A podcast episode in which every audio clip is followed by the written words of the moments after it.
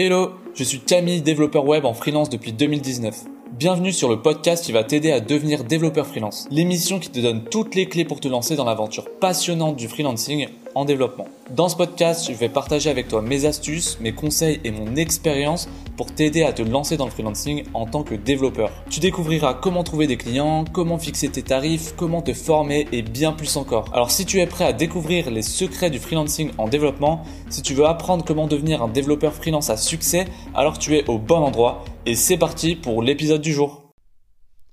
Hier, j'ai reçu un message de Johan qui me demandait ce que c'était qu'être développeur freelance en régie. Je pense que c'est une question vraiment intéressante, donc je voulais vous la partager avec vous et n'hésitez pas sur mon Instagram à me poser directement vos questions. Maintenant, je vous répondrai en audio sur le canal Telegram, donc vous pouvez me poser toutes les questions que vous voulez. Alors c'est parti, qu'est-ce que c'est qu'être développeur freelance en régie? Alors, en fait, on a le choix généralement entre deux types de contrats. Le contrat en, en régie, donc c'est là où on vend son temps, c'est le un des qui est connu, mais souvent on met pas le mot en régie. Et le contrat en forfait. Celui-ci, c'est vous proposez un service à quelqu'un ou à une entreprise et vous avez euh, une certaine facture. Donc par exemple, je vais facturer un site web 2500 euros. Et ça, ça dépendra pas du temps que je vais mettre, mais bien d'un service. Donc pour trouver des contrats en régie, c'est beaucoup euh, plus facile pour vous euh, d'en vivre parce qu'il y a moins ce stress de rendre un projet. Là, vous êtes payé au temps passé et pour être payé au temps passé, c'est simple. Vous avez soit la possibilité de passer directement par les entreprises, donc ce sera souvent euh, très connus comme Malte, les plateformes comme Malte en freelance, hein, je parle. Malte, vous avez d'autres plateformes, mais voilà, la plus intéressante c'est Malte, mais détrompez-vous parce que en fait c'est totalement faux. Malte, c'est vraiment éclaté.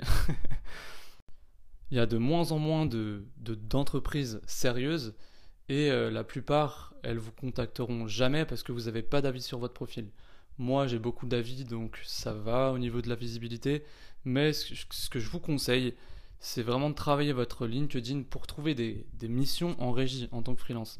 Mais alors là, je vais vous passer le cheat code du cheat code, parce que passer par une entreprise en vendant votre temps, ça peut être risqué dans un sens, parce qu'il n'y a, pas de contrat, ou alors vous devez vous assurer d'avoir un contrat avec un avocat pour euh, sécuriser toutes les erreurs que vous allez pouvoir faire ou, euh, ou si jamais il y a un problème. Cette technique, c'est de passer par les ESN. Alors une ESN, c'est quoi? C'est une entreprise qui va euh, vous recruter, elle va sous-traiter en fait, et donc là vous vous dites, ouais mais alors s'il y a un interlocuteur en plus, s'il y a un intermédiaire en plus, je vais être moins payé. Parce qu'en fait, elle vient jouer le rôle d'intermédiaire entre l'entreprise qui a besoin d'un développeur et vous qui êtes un développeur. Qu'est-ce que ça va faire de passer par le SN Ça va sécuriser euh, le contrat parce que c'est des boîtes qui ont l'habitude de mettre des développeurs face à d'autres entreprises. Donc elles ont l'habitude des contrats, etc. Donc ça vous sécurise. Et si vous tombez sur les bonnes ESN, parce que toutes ne sont pas forcément bonnes, elles pourront même vous négocier un TJM plus haut que celui que vous avez normalement.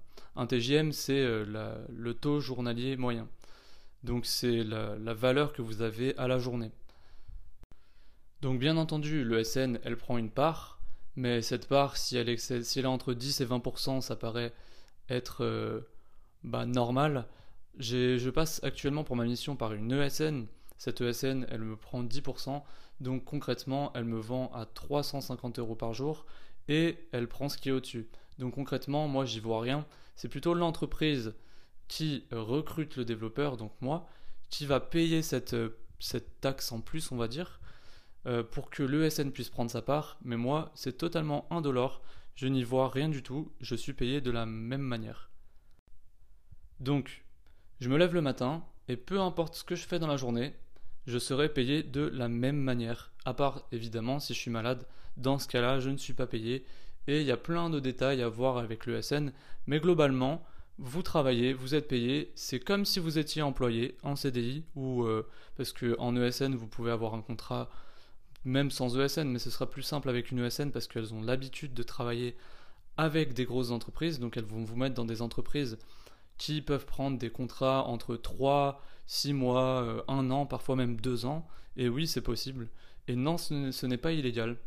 Donc concrètement, c'est comme si presque vous étiez en CDI, mais avec euh, bah, le double du salaire. En termes de taxes, qu'est-ce que je paye en étant micro-entrepreneur? Parce qu'il existe plusieurs statuts, et ces statuts, ils vont dépendre de tout ce que vous voulez. Euh, bah, il y a plein de statuts d'entreprise, mais en général, quand on se lance, le statut le plus prisé, c'est celui du micro-entrepreneur parce que c'est le plus simple. Euh, clairement, en, 30 minutes, tu déclares le truc et tu reçois tes papiers, tu peux commencer à travailler.